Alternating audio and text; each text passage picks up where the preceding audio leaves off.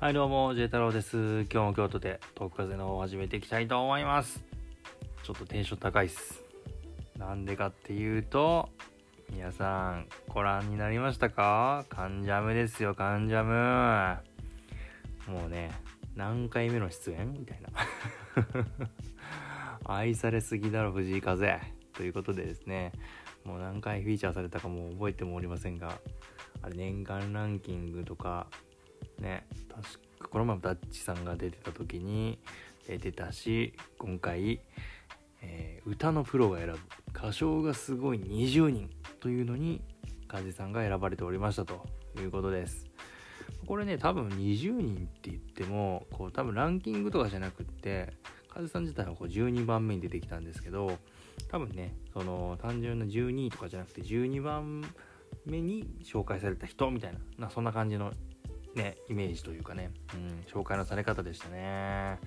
いや、もう風さんが出てくるのをずっと待ってたんですけど、普通に僕結構世代というかね、うん、なんかもう世代のアーティストもいれば、自分がこう子供の頃に車の中で聴いてたみたいな、そんなアーティストもいましたね。なんか、そういうことのっけから、もうミーシャ、小田和正、久保田利伸、みたいなね。なんかこうもうさん付けするのもなんか逆になんかあの 固有名詞すぎるというかね。うん。レジェンドすぎるみたいな。そういう人たちばっかりですね。スタレビドリねもう個人的にこの中島みゆきもう歌唱ファイトはちょっとレベルレベチというかね。レベルが違うほどにうん。ちょっと伝わるものがありましたね。なんかもう歌唱力とか超えてもうなんか表現者だなっていう風に思いましたね。であのどんどんどんどんねこう紹介されていくじゃないですか。でね11番目に紹介されたのがねなんとあのレジェンド・オブ・レジェンドここに書いてあるのはねなんて書いてあったっけな。あの圧倒的に T って書いてあって。玉木さんなんですよ。うん。もう玉木おなんていうの。玉置浩二 is 歌みたいな、ね、とこあるんで。歌唱力とかっていうのももはやねあのもうご存知というかもう明らかにすごいっていうのは分かってる中で、うん。まあ、メロディーっていう名曲があったりとか、まあ、田園とかね、うん、安全地帯時代の曲とかも含めたらめちゃくちゃあるしあのねワインレッドとかねもうめちゃくちゃ、ね、世代の方も きっといらっしゃるんじゃないかなと思うんですけどそんな玉木さんの後が風さんだったんですよ。だからね個人的にはねちょっとドキドキというかえこの後？みたいな。このシャウトの後風さん来るの？ってねちょっとだけね思ったんですけどね。いやいつもながらすいませんでしたと。我ら風さん心が違いました。うん。なんかねもうライブの立ち振る舞い？ステージング？ちょっとねこれはね、まあ、歌唱がすごいっていう中で来たんですけど、まあ、トータルですよね。だから歌の、まあ、技量もそうなもうむちゃくちゃうまいんですけどそれに超えた声の良さであったりとかアーティストとしての表現力がちょっとねすごかったですねカズさんやっぱり。比較してみると余計わかるというか。うん。しかもね今回ね3曲もね 3曲もフィーチャーされるというね愛されすぎだろ藤井風ということです。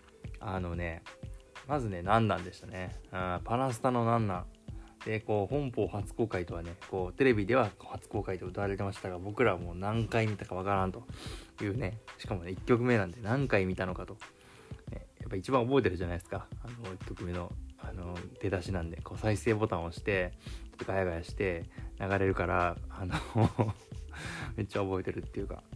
でねこう違う形で見せれるとでもまた嬉しいですね。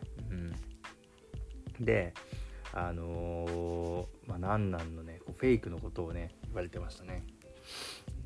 なんかたもうたくさんのねアーティストにねなんかこう褒められる感じがねなんかすごい照れるというかねちょっと嬉しいというかねもうお前じゃねえよという感じではあるんですけどうん。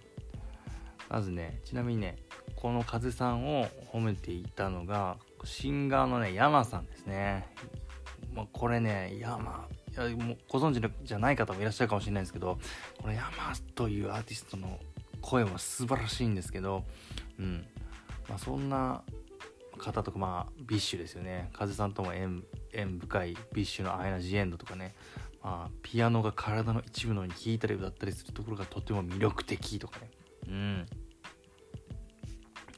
でなんかそういうこうあと小袋さんからもね J-POP では聞いたことがないフェイク、うん、のこともねあの言われててこれが何なんで言われてたことですね。いやー嬉しいですね。でそして死ぬのがいいわを、うん、フィーチャーされますと。でここは低音を噛んで押されてましたね。うん。なんかね、個人的にはね、やばとかね、祭りのね、フェイクをね、結構取り上げてほしいなという気もしたんだけど、うん、まあ、ここは知るのがでしたね。で、最後はフリーの優しさと。これはね、めちゃくちゃいいチョイスですね。なんかこう、最近フリーあんまり見てなかったんですけど、ちょっともう一回見ます、この後。この後もう一回見ます。なんかこう、あ無音、の中のあの、ステージをこう、縦横無尽に走ったりして、うーんなんか改めてヘッドホンでこうじっくり見て聞くとなんかすごい雨のしとしと降る音とかなんか足音のパタパタ音とかも含めて聞こえてでそっから何事もなかったかのように A メロに入るっていうねこのねしびれる感じ。うーん。素晴らしい。優しさすごい。